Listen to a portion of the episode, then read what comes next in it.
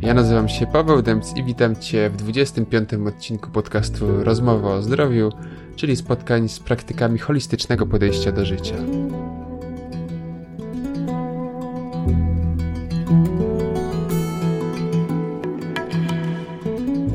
No a dzisiaj mam przyjemność gościć e, Michała Waskeza Plewniaka, e, autora mm, podcastu i bloga o nazwie Each One Teach One, czyli e, tłumacząc na polski każdy uczy każdego, czyli to jakże ten podcast inspiruje do tego, aby uczyć się od siebie.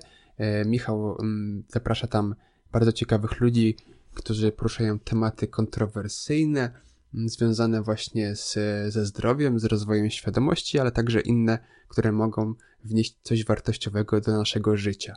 Na blogu z kolei Michał dzieli się swoimi przemyśleniami na temat tego, co doświadczył w swoim życiu, na temat rozwoju świadomości.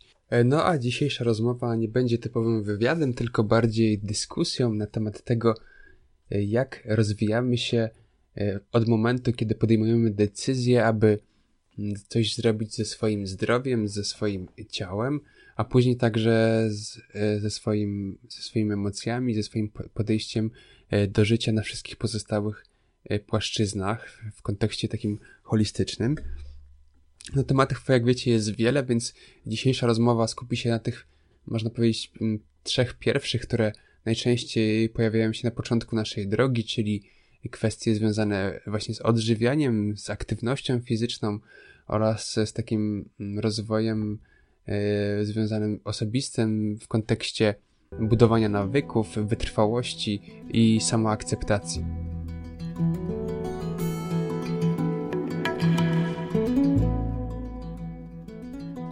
Cześć, cześć, witam wszystkich, witam y, Twoich słuchaczy, y, widzów bo też na YouTubie to wrzucasz. Y, nazywam się Michał Vasquez-Plewniak i tworzę projekt, który nazywa się Each One Teach One. Trudna nazwa jak na polskie warunki, bo czasami ludzie mówią Aichuan Taichuan albo Echone Techone. Więc y, Teach One, czyli każdy jest nauczycielem i każdy jest uczniem w tym samym czasie. E, no i taki, takie, taka jakby y, domena, która przyświeca całej mojej działalności, to jest kreatywnie, pozytywnie, zdrowo, czyli trzy takie filary, na których się bardzo mocno skupiam. Zresztą tak samo jak ty, Paweł, y, podczas, mhm. podczas jakby swojej podróży, nie wiem, w życiu świadomym, w rozwoju świadomości e, i też w podnoszeniu świadomości e, innych ludzi. Super. Tak więc e, prowadzisz bloga, prowadzisz e, podcast, e, także ostatnio wystąpiłeś nawet jako mówca na konwencie wiedzy alternatywnej, no i mhm. też szykuje się u nas wspólne spotkanie w formie właśnie webinaru, ale o tym powiemy na końcu. Mhm. No i wracając do tematu, hmm, spotykamy się często właśnie z czymś takim jak rozwój osobisty, rozwój duchowy, rozwój świadomości. Te tematy często przenikają się i w pewnym momencie stają się można powiedzieć, czymś e, tym samym. Mm, ale chciałbym zacząć od tego, mm, jakie są impulsy jakie, do tego, aby takie zmiany zaczęły zachodzić, bo jesteśmy powiedzmy w tym naszym, że tak powiem, matrixie, życiu codziennym i w pewnym momencie zachodzi coś w Twoim życiu, e, co daje Ci taką nagłą motywację do tego, żeby coś, coś zacząć robić. I jak to było w Twoim przypadku, jak to jest Twoich doświadczeń czym to ma, impuls może być? Mm, wiesz co? Myślę, że y, podobnie jak u wielu ludzi, z którymi ja miałem styczność, y, u nich rozwój świadomości właśnie zaczął się od y, zdrowego odżywiania, ale nie tylko, bo zdrowe odżywianie już było powiedzmy jakimś takim efektem ubocznym pewnych wydarzeń w naszym życiu. I tak na przykład w moim życiu, jak sobie zdałem sprawę z tego, że po prostu trochę za często choruję, bo choruję dwa razy w miesiącu, to trochę za często. I tak sobie pomyślałem, kurczę, coś, coś jest nie tak, skoro od, y, powiedzmy, że był to 2010-2011 rok, y, od 99 roku jestem zawodowym tancerzem breakdance i instruktorem.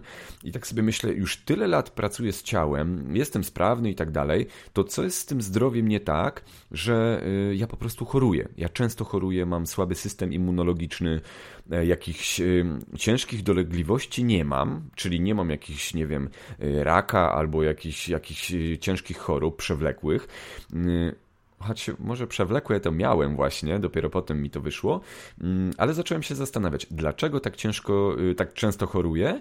E, no i co? I wyszło mi, y, że dlatego, że po prostu jadłem y, parówki, jajka, mleko, pieczywo, mięso i wszelkie przetworzone produkty, jakie tylko można sobie wyobrazić. Od słodyczy, mhm. przez, przez jakieś batony i tak dalej absolutnie nie miałem pojęcia, że to może mieć jakikolwiek skutek y, uboczny na moje zdrowie. No bo wiesz, y, pewnie ty też tak miałeś, że no po tak. prostu jadłeś to, co jadłeś, tak? Wszystko jeszcze naraz dodatkowo, nie? Wszystko naraz.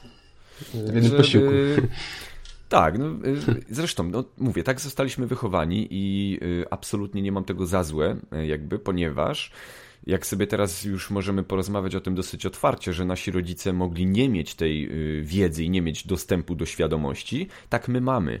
Ale kiedyś też wpadłem w taką pułapkę, że y, w pewnym sensie obwiniałem za to rodziców, bo myślałem sobie, kurczę, ale przecież oni mogliby mieć dostęp do tej wiedzy, bo ta wiedza była zawsze.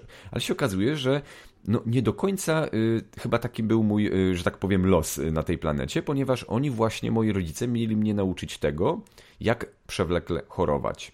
I dopiero potem sobie zdałem sprawę, że moi rodzice pokazując mi taką lekcję, czyli lekcję niewiedzy, lekcję braku świadomości, jeśli chodzi o odżywianie, ma mnie to doprowadzić później po latach do tego, żebym samemu doszedł wewnętrznie do tego, jak się odżywiać.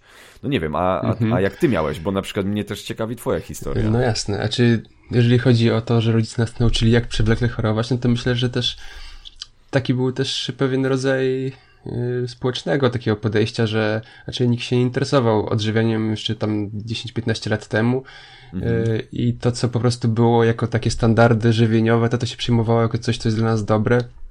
Tak. Mm, y, zaczęliśmy wchodzić w XX, że tak powiem, wieku, zaczął dochodzić do nas różnego rodzaju produkty z zagranicy, nie, nie mieliśmy jeszcze tej świadomości, że to może być dla nas coś e, niedobrego. Pojawiały się rzeczy przetworzone, które były od razu gotowe, więc po co teraz tutaj te ogórki zaprawiać, jak mamy tutaj gotowe w hmm. sklepie.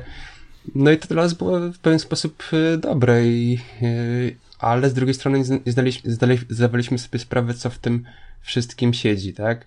Mhm. I teraz, tak jak mówisz, to dopiero po czasie wychodzi, że zaczynaliśmy, mm, ludzie zaczę, zaczęli chorować, no ale przyczyny nie widzieli cały czas w tym, w tym odżywianiu, tylko przyczyny szukaliśmy gdzieś indziej i leczyliśmy te, te objawy. Ta świadomość jako taka e, no, pojawiła się jakiś czas temu, ale i powoli coraz więcej tej świadomości się pojawia, także według mnie ze względu na rozwój i dostępność internetu, dostępność mhm. wiedzy z każdej strony. I też pewnie tak w, po części w naszych przypadkach mogło być, że ta ta wiedza dochodziła do nas z różnych źródeł i zauważyliśmy, że ona się pokrywa, tak? Że to nie jest tak, że jedna osoba coś tam napisała na forum, tylko to jest z wielu źródeł i też widzimy przykłady, że u wielu ludzi też, też, też coś, się, coś się dzieje. Mhm. No Wiesz co, bo to też jest tak, że y, ja sobie kiedyś tak próbowałem to rozkminić i rozkminiłem tak, że mm, na przykład dużo książek a propos zdrowego odżywiania i diety roślinnej i w ogóle takiej dobrej diety pochodzi na przykład z lat 80. i 90., pomimo, że wtedy też było dużo y, junk foodu, dużo y, przetworzonej żywności, ale na przykład wiedza cała, która jest z lat 80. i 90., swobodnie, jeśli chodzi o dietę roślinną, mogłaby być przełożona na dzisiejsze czasy. I jak sobie potem yy, mówię, jak żyłem w tym stanie takim trochę obwiniającym rodziców i w ogóle cały system z lat poprzednich, że to on nas tak nauczył się odżywiać, to potem się okazało, że yy, jak już byłem w procesie uwalniania tego, to się okazało, że no wcale nie, to nie było tak, ponieważ jak sobie przypomnę lata 90., to na pewno każdy z nas miał kogoś, kto miał wujka albo ciocię w Ameryce, jak to się mówi. Hmm. Na pewno na osiedlu całym, na którym no tak. mieszkaliśmy, chociaż jedna osoba miała. I zobacz, że jakby ktoś chciał, to by poprosił tego kolegę, żeby jego rodzice napisali list do cioci do Ameryki, która mogłaby poszukać literatury na temat zdrowego odżywiania albo wpływu diety na nasze zdrowie. I dlatego mówię, to internet jest jakby mega ułatwieniem, ale już mhm. wtedy podejrzewam, że mieliśmy do tego dostęp, to nasi, nasi rodzice, ale po prostu no, człowiek się nad tym nie zastanawiał. No dokładnie. Znaczy, no dostęp był, tak jak mówisz, ale jednak utrudniony bardzo, jednak trzeba było ten list pisać, trzeba było gdzieś tam dojść do jakichś książek z, że tak powiem, z drugiej ręki, żeby mm, wiadomo, że też te książki były już, już tam w Stanach, na zachodzie Europy, były jakieś tak. już pewne badania wykonane, były już pozycje, które do dzisiaj czytamy, jednak nie było ono powszechne u nas i też nikt o tym, o tym nie mówił. Nawet chociażby z fitoterapii, nie wiem, święta Hildegarda przecież old school sprzed setek lat, old school totalny. I ta książka cały czas jest na topie i wszyscy współcześni y, naturoterapeuci korzystają na przykład z jej wiedzy. Wiedza sprzed setek lat, y, która do tej pory jest y, aktywna. I teraz tym bardziej, że jest jakby na topie, ponieważ za małą, małe pudełeczko jakiejś tam pokrzywy płacimy 50 zł w sklepie, a przecież można pójść do lasu i o czym ona zresztą pisała i nazrywać sobie za darmo. No dokładnie. Także tutaj też wokół tego się oczywiście tworzy cały, cały rynek, cały biznes. E, ale wracając do takiego naszego impulsu i wejścia w tą całą zmianę odżywiania, no to też wchodzimy i wtedy się pojawia taki, że tak powiem, zamieszanie, bo z jednej strony fajnie zmienić swój talerz, a z drugiej strony, e, jak się zagłębimy w ten temat, to widzimy mnogość możliwości, tak, teraz e, diet jest kilkaset rodzajów, przynajmniej tych kilkanaście, które tutaj się zaraz pojawią, różne rodzaje podejść związanych e, z odrzuceniem e, różnego rodzaju produktów, czy to glutenu, czy to laktozy, czy to mięsa, czy no to już można wymieniać bez końca. Mhm. I też pojawiają się pewne zagrożenia, które powodują, że ludzie wchodzą w jakąś zmianę i zaraz wracają do tego pierwotnego stylu odżywiania, bo stwierdzają, że jednak w sumie to nie ma sensu, bo, bo to i, ta, i tamto. No jakie według ciebie takie zagrożenia, które widzisz wśród swoich e, znajomych, wśród ludzi, z którymi pracujesz, e, powodują, że no, tracą tą samodyscyplinę, motywację do kontynuacji tych dobrych zmian dla swojego ciała. Hmm, wiesz co? Powiem ci, że mm, powracanie do starych nawyków. To jest chyba najczęstszym, najczęstszą przyczyną, jeśli y, ktoś na przykład mnie się radzi odnośnie odżywiania, to potem jest, to, to, jest też, to jest też silnie związane z tym, o czym mówiliśmy mm, przed tym, zanim zaczęliśmy nagrywać, czyli e, z tym, że ludzie mm, po jakimś czasie stwierdzają, że no faktycznie przecież wszystko jest zatrute, gleba jest zatruta, wszystko mm jest mhm. pryskane chemią, więc tak naprawdę to wszystkie warzywa są niezdrowe i jemy chemię i generalnie wszyscy i tak umrzemy. więc, yy, więc wydaje mi się, że ludzie mogą dochodzić do tego punktu, yy, tylko, że najważniejszym czynnikiem jest ta wytrwałość. Wytrwałość, o której, y, o której w dzisiejszym świecie mówi się wszędzie, jeśli chodzi o jakąś literaturę, czy to w samorozwoju, czy to w, w motywacji, czy w różnego rodzaju technikach pracy z samym sobą. I właśnie ta wytrwałość jest moim zdaniem y, jednym z najczęstszych czynników, czyli brak tej wytrwałości, jest najczęstszym czynnikiem, który powoduje, że ludzie tracą zajawkę na to, że mogą się dobrze i zdrowo odżywiać, mm, ponieważ nawet jak widzą dobre rezultaty po sobie, to bardzo łatwo jest z tego z powrotem wskoczyć na, że tak powiem, y, jakby na stary tryb odżywiania się, bo raz zjemy, nie wiem, jakiegoś burgera w maku, bo na przykład nie mamy wyjścia z jedzenia czegoś innego, drugi raz zjemy coś tam, trzeci raz jakąś czekoladę. I to się tak jakby nawarstwia. I potem mm, jednak yy, powiem tak, że wypracowywanie sobie dobrych nawyków jest ciężką robotą, po prostu. I nie można tego nazwać inaczej i samo na nas z nieba nie przyjdzie i nie oczyści nagle naszej duszy i nie powie nam jakiś głos, że od jutra będziesz pił zielone koktajle. Tak się nie stanie od razu dla wszystkich, którzy tego słuchają. E, więc po prostu, jak już coś zmieniamy i jakby czujemy, że to jest dla nas dobre, to próbujmy w tym wytrwać jak najdłużej. Jak, y, jak jest ta, ta reguła, o której ja tam y, mówiłem chociażby na konwencie, to to jest coś takiego, że te minimum 90 dni, jak wytrzymamy w naszym postanowieniu, to naprawdę skutkuje bardzo pozytywnie na wypracowanie sobie już takiego stałego nawyku w naszym życiu. Mhm.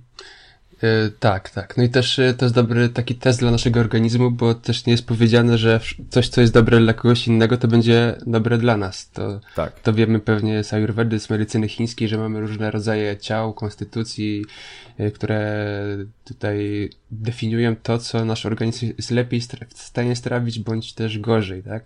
Tak, tak.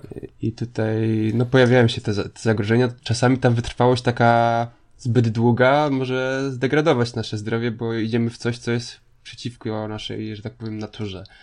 Mhm. Ale z drugiej strony to właśnie po to jest dobrze ten test zrobić, obserwować dokładnie, uważnie, co się dzieje w naszym organizmie, jak się z tym czujemy, jak wygląda nasza energia, trawienie, co się zmieniło. Mhm. Wiesz co, jeszcze tak, tu jest bardzo ważny czynnik akceptacji. Moim zdaniem, mo z mojego punktu widzenia, z mojej praktyki na swoim własnym fizycznym ciele, które mogę potwierdzić wszystkim, to jest coś takiego, że jak dochodzę do pewnego momentu, kiedy e, odżywiam się zdrowo, a nagle przeziębiłem się. Mhm. I mówię, jak kurde, jak to jest? Przecież, przecież suplementy, spirulina, cała inna lina, wszystko po prostu jest y, dostarczane i nagle przeziębiłem się. E, I y, niejednokrotnie, bo z totalnej biologii wiemy, że jest to konflikt jakiś wewnętrzny, ale jak ktoś nie ma tej wiedzy na temat totalnej biologii, to sobie ktoś właśnie bardzo łatwo może pomyśleć, to nie działa.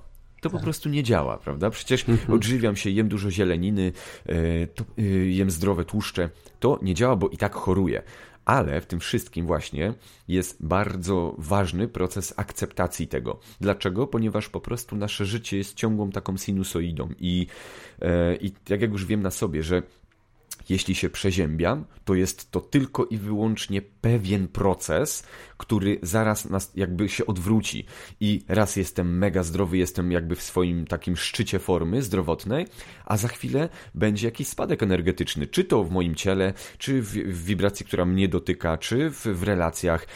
I to powoduje różnego rodzaju konsekwencje zdrowotne w człowieku. Mało ma to związku później już, jeśli chodzi o to, czy zjadłem zdrowe jedzenie, czy, czy zjadłem niezdrowe.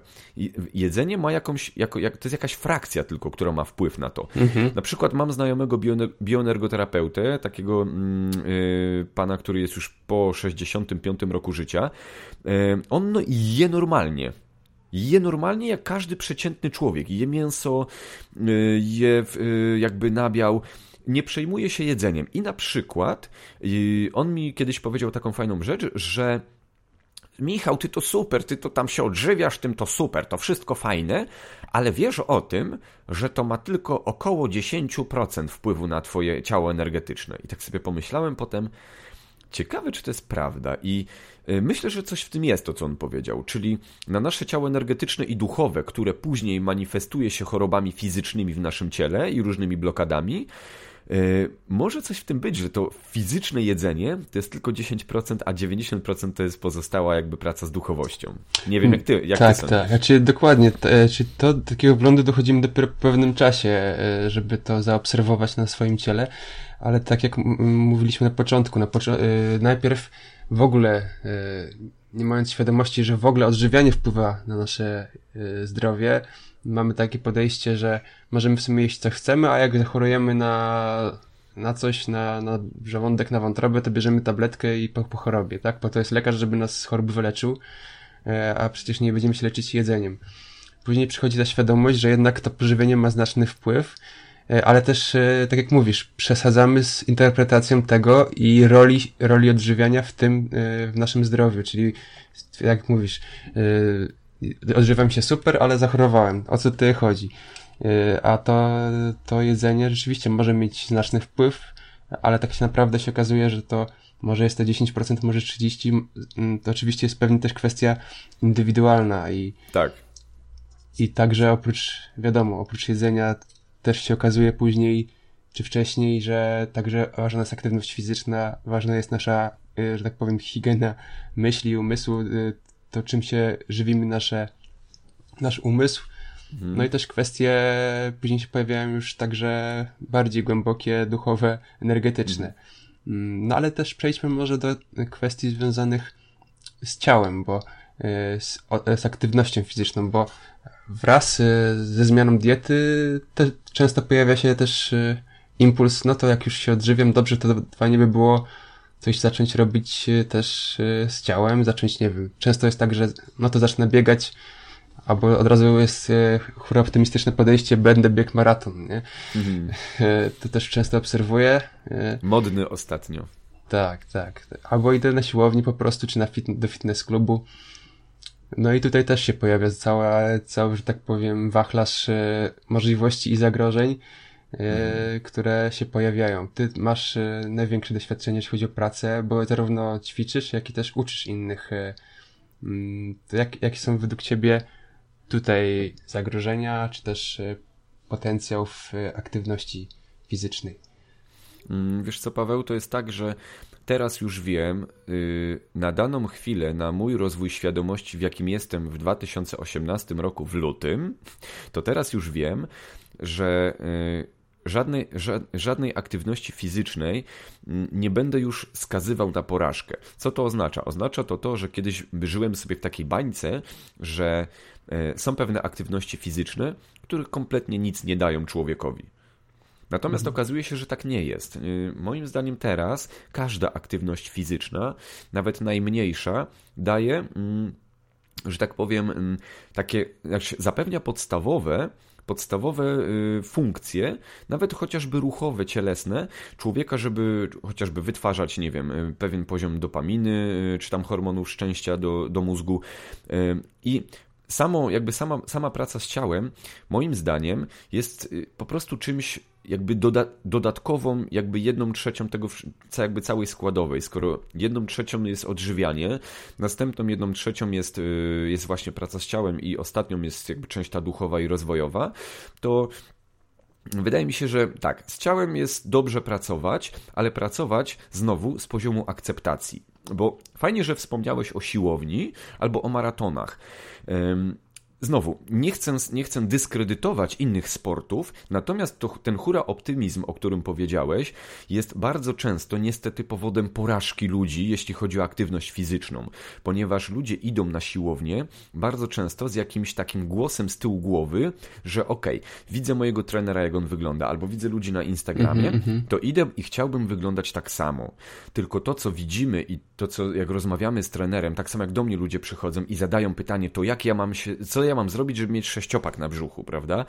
Mm, I to jest bardzo ciężkie pytanie do odpowiedzenia, ponieważ ludzie widzą gotowy produkt. Ludzie pytają mi się, a ty to wszystko tak lekko robisz, bo jak, jak ty to robisz tak lekko? Ja robię to o, teraz już prawie 19 lat. Ja, dlatego robię to lekko, bo ja po prostu od 19 lat obijam ten mój łeb i tą moją, y, całe, całe, całe moje ciało po podłodze. No i dlatego ja robię to lekko. A ludzie przychodzą, widzą już gotowy produkt, mhm. czyli mnie i chcieliby od razu tak samo. Natomiast znowu wracamy do cierpliwości, pierwsza sprawa, do akceptacji. I teraz, jeśli chodzi o poziom akceptacji w ćwiczeniach fizycznych, bardzo wiele ludzi, chociażby na siłowni, nie ma akceptacji samego siebie. Powiem więcej, to nie tylko chodzi o ludzi, którzy zaczynają swoją przygodę z jakimkolwiek sportem. To bardzo często jest y, przykład ludzi, którzy siedzą w sporcie wiele lat. I to są ludzie, mm -hmm, którzy mają mm -hmm. tak już, y, wiesz, w sobie nakręcone jakby całą, y, całe dążenie do perfekcji, że non-stop podnoszą, jakby wzmacniają w sobie brak akceptacji tego, co jest, że ciągle chcą więcej, że ciągle chcą lepiej. I ja nie mówię, że to jest złe, ale mówię tylko, że z poziomu akceptacji aktywność fizyczna sprawia o wiele więcej przyjemności, jest o wiele łatwiejsza i inaczej wpływa nawet na energię człowieka, na energetyczne ciało duchowe y, naszej istoty. Nie wiem jak ty masz, bo, y, bo to jest akurat moje podejście.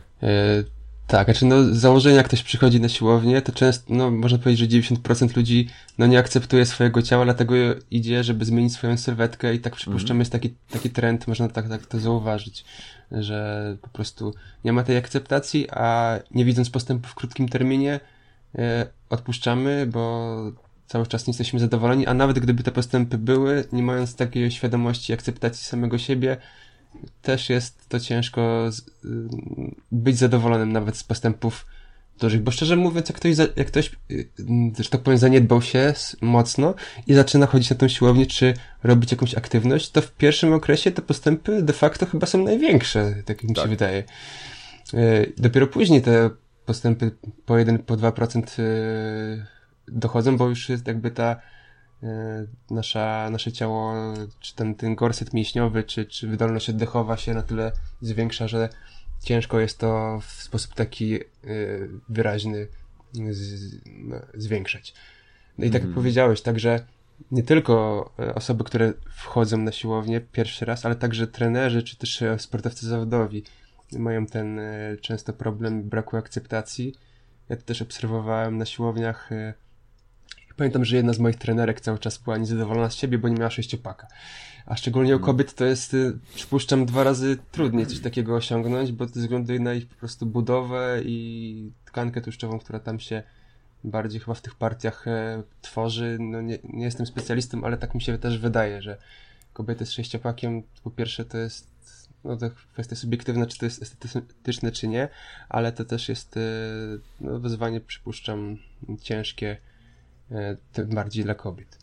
Wiesz co, a propos też e, sześciopaka na brzuchu u kobiet, to tylko mogę dodać taką jedną rzecz, że nawet można sobie te badania znaleźć w internecie, że kobiety, które mają sześciopak na brzuchu, mają zaburzoną gospodarkę hormonalną. Co to oznacza? Oznacza to to, że to są ekstrema, czyli jak ja widzę na zdjęciu dziewczynę z sześciopakiem, to ja wiem, że to jest dziewczyna, która pracuje na przykład... Yy, do jakiegoś występu, jeśli chodzi o sporty sylwetkowe. I to są ludzie, którzy idą w jakieś ekstrema, bo oni przygotowują się do zawodów. Tak jak ja się przygotowywałem do zawodów, tak samo tutaj, e, tak samo ci ludzie to robią. Więc e, jakby taki sześciopak, on jest tylko na chwilę ponieważ w ekstremum nie możemy żyć aż tak długo, bo byśmy się po prostu wykończyli. I y, chociażby właśnie mówię u kobiet, że normalny powiedzmy. Y, normalna jakaś tam tkanka tłuszczu, e, ona musi być. To samo z siebie wygląda kobieco naturalnie, co nie zmienia faktu, że ciało szczupłe to ciało zdrowe. To jest jakby nieuniknione i, to jest takie jakby taką podstawą, więc chyba warto dążyć po prostu do dobrej sylwetki niż do sześciopaka na brzuchu, który jest ekstremum i który nie jest przydatny przeciętnemu zjadaczowi chleba, który na przykład nie startuje w sportach sylwetkowych, prawda? Mm-hmm, mm-hmm.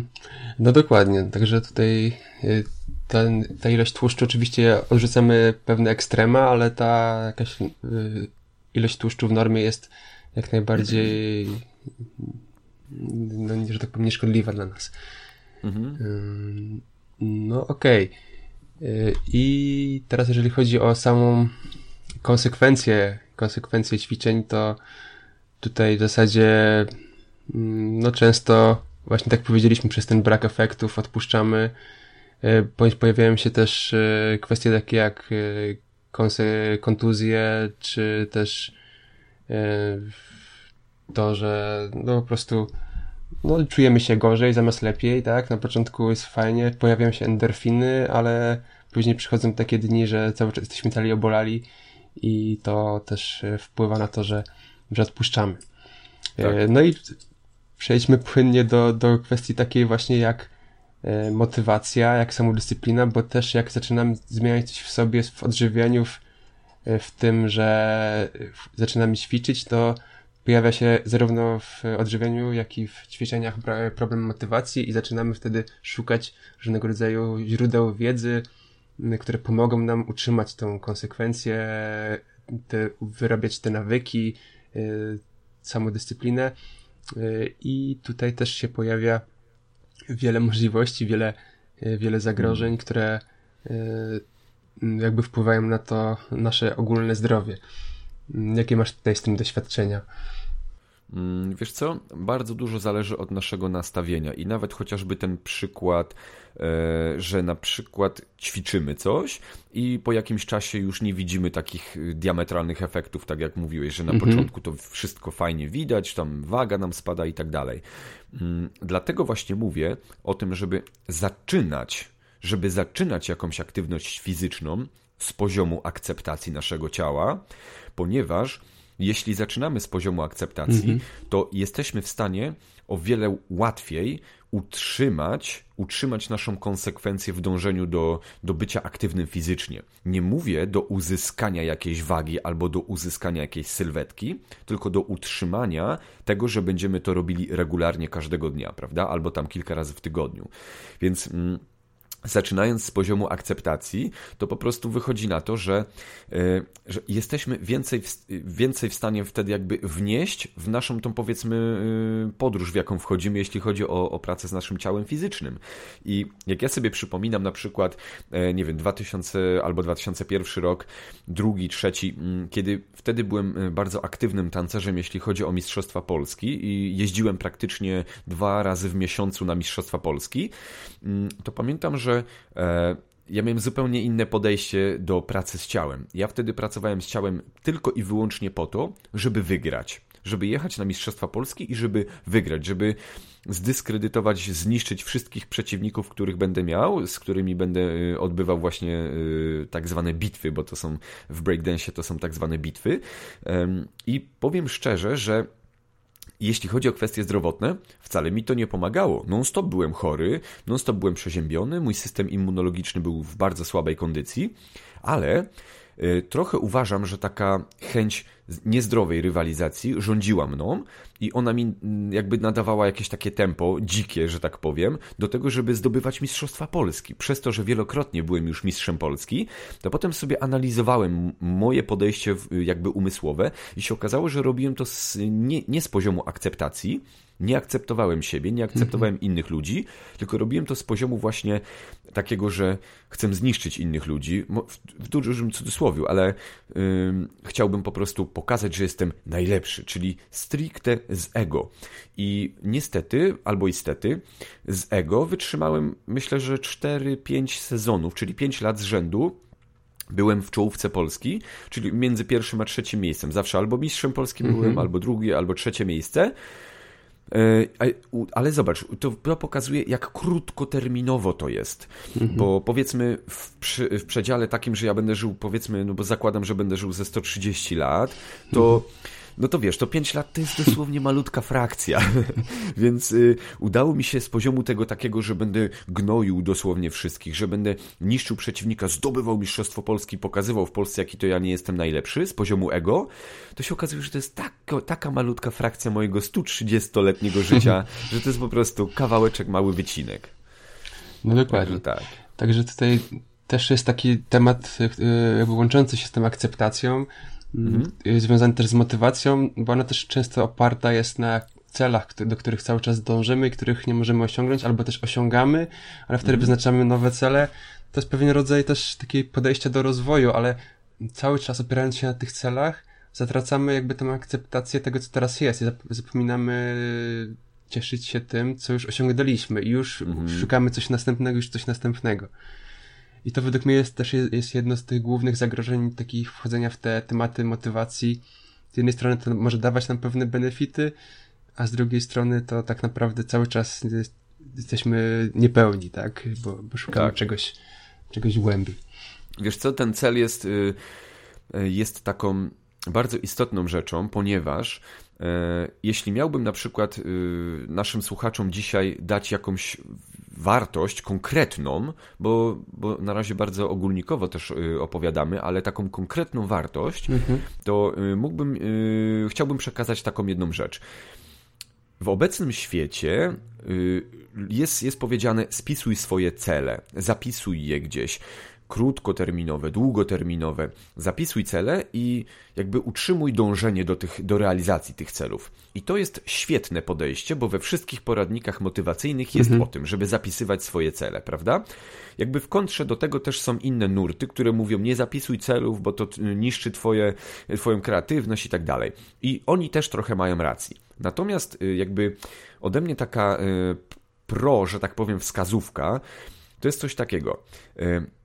Zapisujmy cele, bądźmy świadomi dążenia do tych celów i realizacji ich w planie długoterminowym, ale, ale nie wymagajmy od siebie w dniu dzisiejszym, że jeśli nie uda nam się spełnić tych celów, to że będziemy nieszczęśliwi. Czyli nie wiem, czy to jest y, takie łatwe do zrozumienia, ale jeśli przykładowo, jeśli zapisuję sobie cel, że chciałbym schudnąć 10 kg w przeciągu powiedzmy na przykład pół roku, i zaczynam moją podróż, tą półroczną, to w momencie, kiedy zaczynam, to żeby sobie nie ustawiać w głowie, że jeśli za pół roku tego nie uzyskam, to znaczy się, że coś jest ze mną nie tak. To jest moim zdaniem najczęstszy błąd, jeśli chodzi o właśnie jakby ogarnianie zapisywania i y, dążenia do pewnych celów, które sobie ustalamy w życiu. I ludzie ustalają sobie cel i bardzo często w trakcie realizacji i dążenia do realizacji tego celu z tyłu głowy jest jakiś głos, który ciągle mówi pamiętaj, pilnuj się, bo jak nie zrealizujesz tego celu, to coś jest z tobą nie tak. I ja proponuję zawsze każdemu, kto jakby gdzieś tam, nie wiem, konsultuje ze mną chociażby dążenie do celów, żeby ustalać cele, cele długoterminowe i krótkoterminowe również, ale żeby nie wymagać od siebie tego, że jeśli się ich nie spełni, to coś jest z nami nie tak. Bo jeśli, coś, jeśli one się nie spełnią, to to mhm. jest tylko sygnał do tego, żeby ustalić kolejne cele, albo żeby troszeczkę przestawić nasz mindset, albo żeby przestawić różnego rodzaju opcje, które mamy w dążeniu do tego celu. I dzięki tym małym trikom, takim przestawieniom, jakimś prze, przekręceniom jednej gałki w tą, trochę drugą w tą, żeby odpalić nowy cel i znowu, żeby próbować, ale nie wymagać, że jak coś się nie wydarzy w naszym celu, po, w naszym życiu po realizacji tego celu, że coś jest z nami nie tak. Po prostu przestać wymagać od siebie, bo to tworzy napięcie. Mhm. No tak, no też, też często możemy tak, że tak powiem, swobodnie ten cel sobie zmienić, bo dochodzimy do jakiegoś takiego mm, zrozumienia, że na przykład to, do czego dążyliśmy, tak naprawdę nie jest dla nas wartością, tylko to było, że tak powiem, narzucone przez media, przez to, co oglądamy, że tak naprawdę ta zmiana 10 kilo w naszej sytuacji tak, no, no, no nie jest tym, do czego powinniśmy dążyć. Albo z drugiej strony, na przykład to jest dla nas istotne, ale ze względu na chociażby to, że yy, korzystamy z takiej, a nie innej metody, takiego, a nie innego rodzaju odżywiania.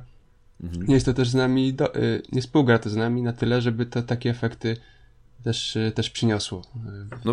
Pamiętajmy, że to, że na przykład schudniemy 10 kg, to nie oznacza, że będziemy w stanie na przykład bardziej kochać swojego partnera. Absolutnie to nie zmienia w naszym życiu nic w pewnym sensie. Zmienia to nasze postrzeganie fizycznego naszego ciała, które znowu wracamy do akceptacji. Jeśli nie mamy akceptacji, jeśli nie praktykujemy jej, to możemy schudnąć 50 kg i nadal możemy nie akceptować mhm. siebie, bo, bo tak jak powiedziałeś, ja, ja również znam ludzi, którzy mają perfekcyjne ciało, a nadal mówią, że coś jest z nimi nie tak z poziomu braku akceptacji. Dlatego y, mu, musimy potraktować to, znaczy nie musimy, traktujmy to, że to jest jedną ze składowych części całego rozwoju człowieka, czy ciało, czy odżywianie, czy, czy właśnie czy kreatywność, czy dążenie do, do realizacji jakichś celów. To są tylko małe składowe, a na ile procent one jakby determinują nas jako człowieka, jako istotę duchową, to tego nie jesteśmy w stanie powiedzieć. Możemy tylko nad tym pracować i później ewentualnie obserwować rezultaty, które uzyskaliśmy. No bo co innego nam pozostało, prawda? Mhm, mhm. No tak, tutaj też y, możemy przychodzić w skrajności, też takie życie bez jakichś, y, bez, bez celów też, też staje się w pewien sposób y, czymś, co wydaje się bez żadnej wartości, ale być może warto rozważyć to, tak jak powiedziałeś, że można sobie ustalić taki cel, który nie jest, że tak powiem, sprecyzowany aż tak silnie w czasie i, co do wartości tego celu, żeby nie wpływał na nasze poczucie później wartości, jeżeli tego celu nie zrealizujemy. Tak. Y, no i też, y, że tak powiem, kolejnym punktem związanym z, też z motywacją, który może być pewnego rodzaju zakłamaniem, brakiem akceptacji, czy też zagrożeniem jest to, że często tam jest y, takie podejście, żeby y, emocje wszystkie zamieniać na w cudzysłowie pozytywne, żeby cały czas y, mieć otwarte podejście do życia, uśmiech na twarzy i z tym takim podejściem radosnym do życia kreować rzeczywistość wokół siebie. No i tutaj niestety się okazuje, że są także inne emocje w naszym życiu, takie jak smutek, właśnie e, złość i po prostu możemy sztucznie próbować je zmieniać na, na radość, możemy sobie takie, że tak powiem, układanki e, robić, ale czy to jest dla nas dobre, czy, czy cały czas zmiana na, na, na pozytywne podejście do życia e, jest dla nas roz, e, wzmacniająca, rozwojowa, no widzisz, to jest, no to nawet y, chociażby w tym przykładzie e, ja zapytam ciebie, bo ty mm. też y, y, jakby cały czas na bieżąco jesteś w tych tematach i e, czy ty jesteś ciągle pozytywny? No właśnie nie.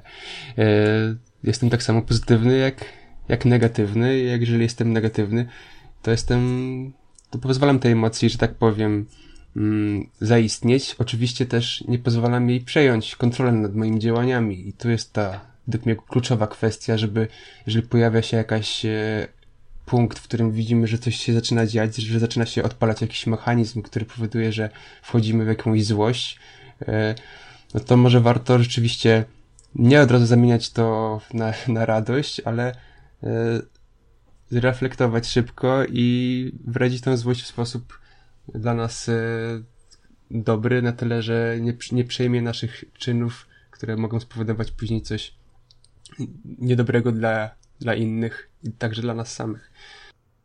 Mhm. Tak, wiesz co, bo widzisz, bo zobacz, to jest tak. Yy, myślę, że taką yy, drugą wskazówką, którą mógłbym taki pro tip znowu yy, dla naszych słuchaczy dzisiaj dać, to jest coś takiego. Mm, fascynuje mnie wręcz podejście takie radykalne w jedną lub w drugą stronę. I ty przed chwilą powiedziałeś, czasami jestem pozytywny, czasami jestem negatywny, prawda? I każdy z nas to ma, ja również. E, do tego jakby się przyznaje otwarcie i każdy to każdy to powinien przyznać sam, samemu sobie. Mm, natomiast jest jeszcze taka dosyć ciekawa kwestia, którą można sobie praktykować na co dzień, że jestem, chociażby wyrażenie jestem pozytywny, jestem negatywny, osadza nas w jakiejś, na jakiejś ze stron, albo u góry, albo na dole, albo po lewej, mm -hmm. albo po mhm. prawej, prawda?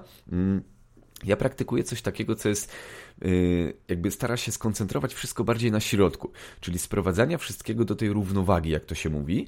I mm, bardzo często sobie zamieniam to stwierdzenie jestem pozytywny albo jestem negatywny, prawda? E, a i to się też tyczy do na przykład różnych y, etykietek, które są nam jakby przylepiane, czyli mhm. jestem y, prawnikiem, jestem lekarzem, jestem kierowcą jestem wkurwiony, jestem super radosny, y, jestem tym, jestem tym. Ja to sprowadzam do, do środka y, taką, taką, takim ćwiczeniem prostym, że jak mam do wyboru jestem pozytywny lub jestem negatywny, to wybieram coś, czego najczęściej nie jestem świadomy, a mianowicie ze stwierdzenia jestem pozytywny wybieram tylko pierwszy człon, czyli jestem. Wiesz o co chodzi. To jest w mhm. wielu praktykach, chociażby tam, no nie wiem, różne praktyki, pewnie bardzo często chyba buddyzm o tym mówi, natomiast już samo, samo stwierdzenie jestem pozytywny lub jestem negatywny umiejscawia no nas tak, w ekstremum. Tak. Żeby się sprowadzić do środka, to mówię sobie jestem. I tylko tyle. I ja mam, ja mam być tym jestem, a nie być jestem pozytywnym albo być jestem negatywnym. Mam po prostu być jestem. Nie wiem, jestem Michał, jestem Paweł. Tyle. Mhm. Utożsamić się, utożsamić się tylko z tym pierwszym członem. Bo jeśli utożsamiamy się z całym jakby wyrażeniem, jestem pozytywny albo jestem lekarzem, to jesteśmy tylko w pewnej frakcji naszej rzeczywistości. Jesteśmy, y, jakby tworzymy margines, schodzimy do marginesu, bo jestem pozytywny, to jest marginalne uczucie, marginalny stan, w którym mm -hmm, nie możemy mm -hmm. być non-stop, bo nie jesteśmy właśnie jakąś lewitującą istotą gdzieś tam w górach w Peru, w jakichś podziemnych jaskiniach i nie, nie pilnujemy tam y, energii kosmosu, która ma przepływać i równoważyć się z planetą Ziemią. No tak, tak. W ogóle taka kwestia podejścia do takiego dualistycznego e, definiowania spraw, czyli coś jest dobre, coś jest złe, coś jest pozytywne, coś jest negatywne, jest też pewnym rodzajem zagrożenia mhm. dla nas, e, bo tutaj w zasadzie patrząc z różnej strony na różne reakcje, nawet w te w cudzysłowie negatywne, dobre czy też złe, to osoby, które taką reakcję, czy zachowanie, czy, czy podejście do życia praktykują, to one też ze swojego subiektywnego podejścia nie mają złej intencji takiej, że one robią, żeby robić źle, tak? Czy że chcą sobie e, zrobić komuś krzywdę, e, czy, czy sobie zrobić krzywdę. One zawsze mają wytłumaczenie, podtekst taki, który tłumaczy ich w, im, w ich świecie, że to, co robią, no po prostu jest dobre, czy że mhm. służą jakiemuś większemu czy mniejszemu dobru, który, które jest dla nich istotne. Mhm. Tak, bo zauważ, że to jest tak, że mm, na przykład yy, ja w ostatnim wpisie u siebie na blogu napisałem, że yy, warto jest po prostu obserwować siebie w każdych tych ekstremach, czyli poobserwować się, jak jestem pozytywny i jak jestem negatywny. Nie utożsamiać się z tym ekstremum, tylko poobserwować. I ja zawsze daję taki przykład mojego autentycznego wydarzenia z mojego życia, kiedy stałem w korku samochodowym i po prostu y, za mną stał koleś, który non-stop trąbił i próbował wymusić na mnie to, żebym moim samochodem przelewitował nad, yy, nad kolejnym samochodem. Y, no i w tej sytuacji y, fajnie jest siebie poobserwować, bo na przykład y, ja miałem już ekstremum, czyli widziałem gościa, jak wysiada gość i idzie do mnie i podchodzi do mnie gość. Autentycznie wysiadł z samochodu, który stał za mną i mm, co mogłem zrobić? Mogłem opuścić szybę, opuszczam szybę i słucham go, co on do mnie mówi. I ten człowiek przeklina, i ten człowiek wyzywa i tak dalej. I w zasadzie czyli znowu, dostaję zaproszenie do pewnej gry. Do gry, w której się przeklina i w której się wyzywa drugiego człowieka, a najlepiej to wziąć pałę i po prostu bić tego gościa tam, który do mnie coś krzyczy. No tak. No i, yy, i teraz, czy wchodzę do tej gry, czy nie? I tak ja sobie, ja sobie tę sytuację właśnie wtedy, ale to jest oczywiście bardzo trudne do zrobienia, to jest efekt wypracowanej jakiejś tam mojej pracy nad sobą. I wtedy w takich sytuacjach fajnie jest wyjść ponad to wszystko, ponad tą sytuację, chociażby na, na chwilę takiej, na chwilę uważności i poobserwować siebie. Jak sobie poobserwowałem siebie, co oczywiście starałem się zachować stoicki spokój, i udało mi się zastosować całą masę technik, które dzięki, dzięki zastosowaniu ich na bieżąco nie, nie pozwoliły mi wejść w negatywną jakąś sytuację z, z tą osobą, to potem jak sobie mm, przemyślałem tą sytuację i poobserwowałem ją z zewnątrz, to doszedłem do wniosku, że będąc obserwatorem, nie, jakby nie wtłaczają się we mnie myśli pozytywne i negatywne. Jestem obserwatorem, który widzi wszystko z zewnątrz. I jak sobie wyobraziłem siebie, jak mógłbym zareagować, czyli po prostu jakbym mógł powiedzieć mu, ty chuju, spierdalaj, da, da, da, da, da, jakbym tam nakrzyczał na tego gościa, co i tak by nie zmieniło mojego stanu, no tak, w którym tak. stoję na czerwonym świetle, y, to, to sobie tak popatrzyłem na siebie, zrobiłem taką projekcję i po prostu nie podobało mi się to, jak wyglądam. Nie podobało mi się, jak się zachowuję i nie podobało mi się, jak, jak, y, jaką mam mowę ciała, jak, jak wibracyjnie, jak to wszystko wygląda. To było po prostu no, nieciekawe doświadczenie i stwierdziłem, że no, dobrze, dobrze zastosowałem te techniki, które po prostu techniki oddechowe i, i, i wszystkie inne, które akurat udało mi się na gorąco zastosować co spowodowało, że jakby skupiłem się na mojej jeździe dalej samochodem, a nie na tym, że utożsamiam się z emocją, która mnie dotyka w danej sytuacji. No tak, tak. Szczególnie w takich podniesionych emocjach e, dyskusja też podniesiona i udowodnienie swojej racji e, no jest hmm. skazana na porażkę, bo każdy, szczególnie tym bardziej w takiej sytuacji, każdy ma rację w swoim świecie, tak? Więc, e, więc on nie na pewno nie zmieni zdania albo to, że ty tym coś powiesz podniesionym głosem, swoje, swoje spostrzeżenie, to w żadnym wypadku nie wpłynie na zmianę zdania, a nawet jakby wpłynęło, to, to co to będzie dla ciebie, czy to będzie dla ciebie budujące w, te, w tej sytuacji, że, że udowodnisz coś, e, co, co jest w twoim świecie, że tak powiem, prawdziwe, tak? tak? E, no i z drugiej strony też takie podejście do takich rozmów to potrafi dla nas zrobić, e, że tak powiem, no, no nie wiem, wchodzić w te emocje, niszczyć swojego ciała emocjonalnego, ale też czasami no może, e, będąc w, tych, e, w tej świadomości, możemy czasami, mm, można powiedzieć, wywyższać się też w ten pewien sposób mhm.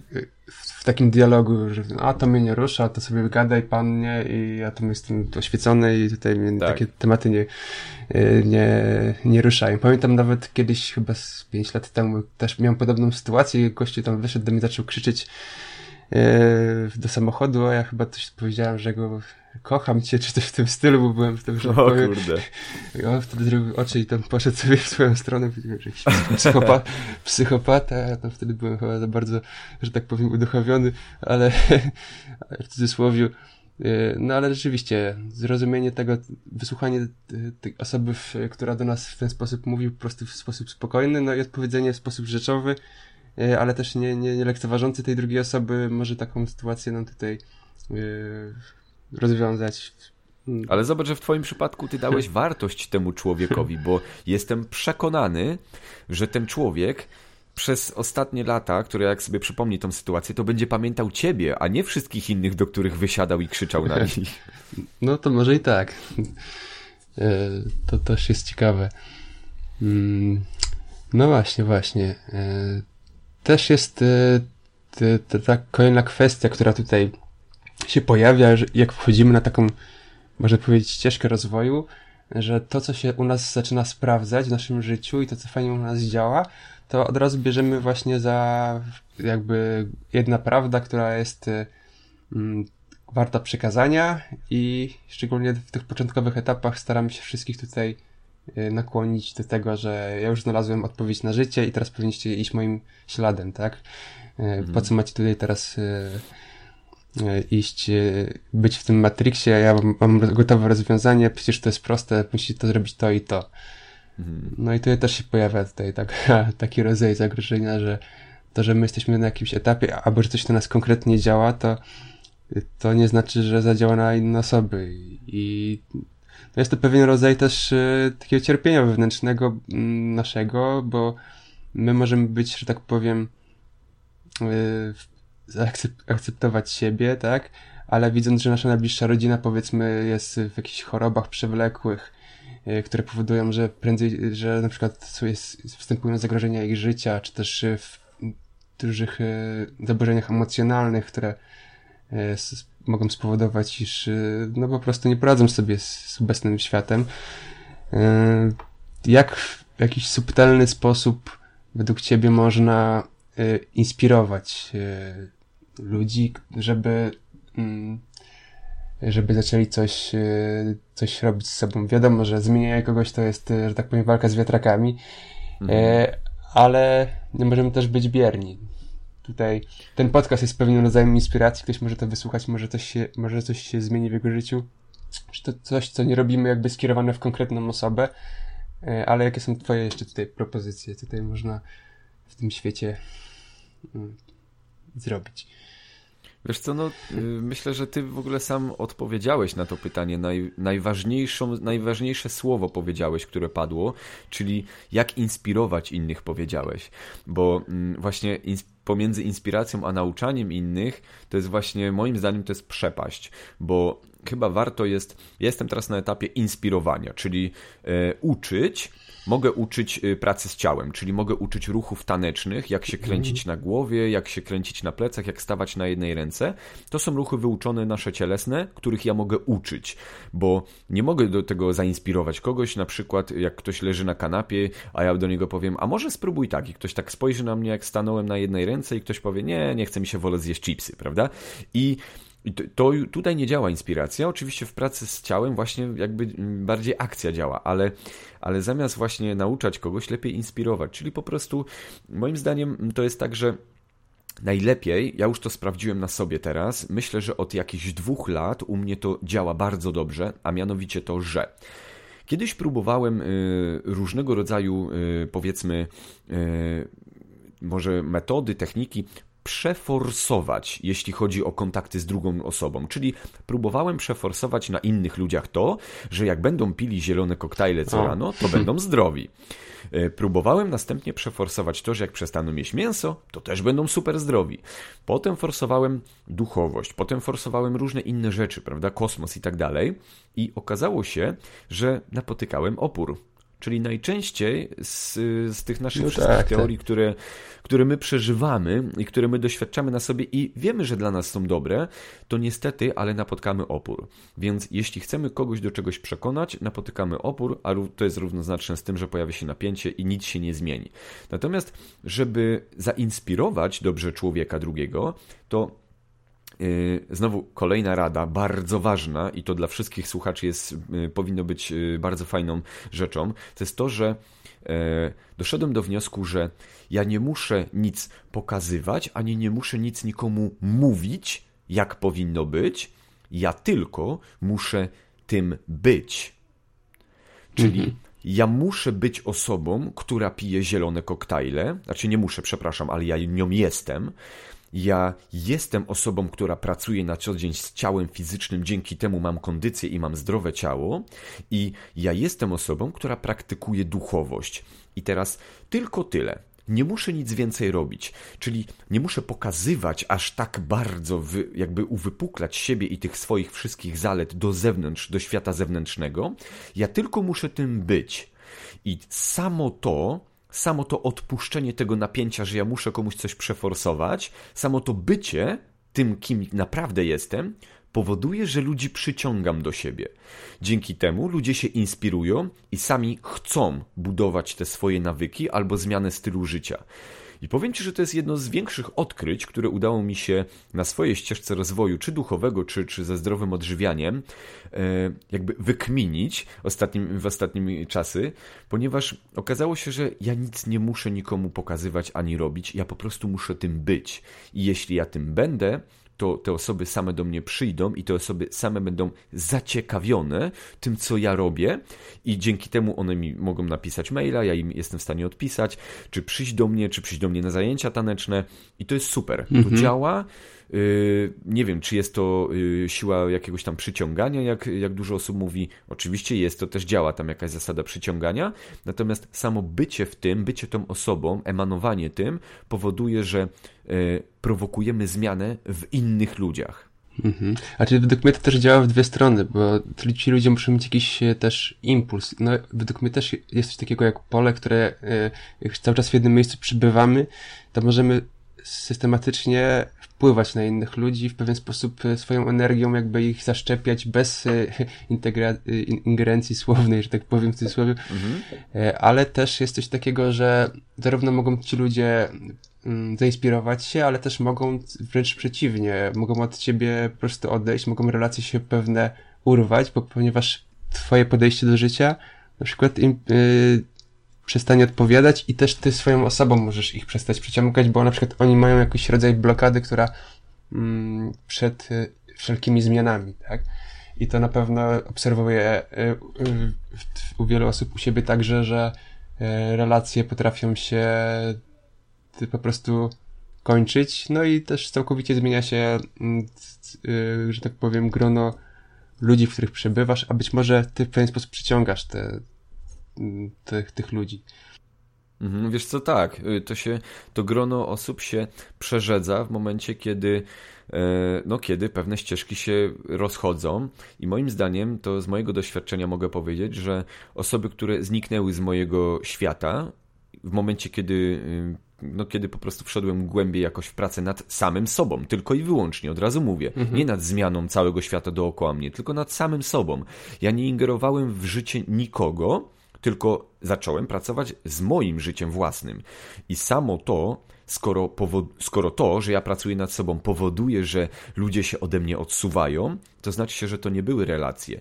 To były tylko po prostu chwilowe ścieżki w moim życiu, y, na których musiałem spotkać tą osobę, doświadczyć coś z tą osobą i ta osoba idzie dalej. Ona zostaje uwolniona z mojego jakby światopoglądu, z mojego życia. Nic się, nic się tutaj nie dzieje złego, moim zdaniem, bo no, tak, taka miała być po prostu droga. I jeśli ktoś się ode mnie gdzieś tam odsuwa i później się nie zgadza ze mną i tak dalej, bo też są takie osoby, no to jakby ja, ja muszę to zaakceptować. To, to powinno po prostu, ja muszę emanować akceptacją na takie, na takie osoby i wręcz nie mam prawa nie mam prawa im mówić, że oni nie mają racji, a ja mam rację.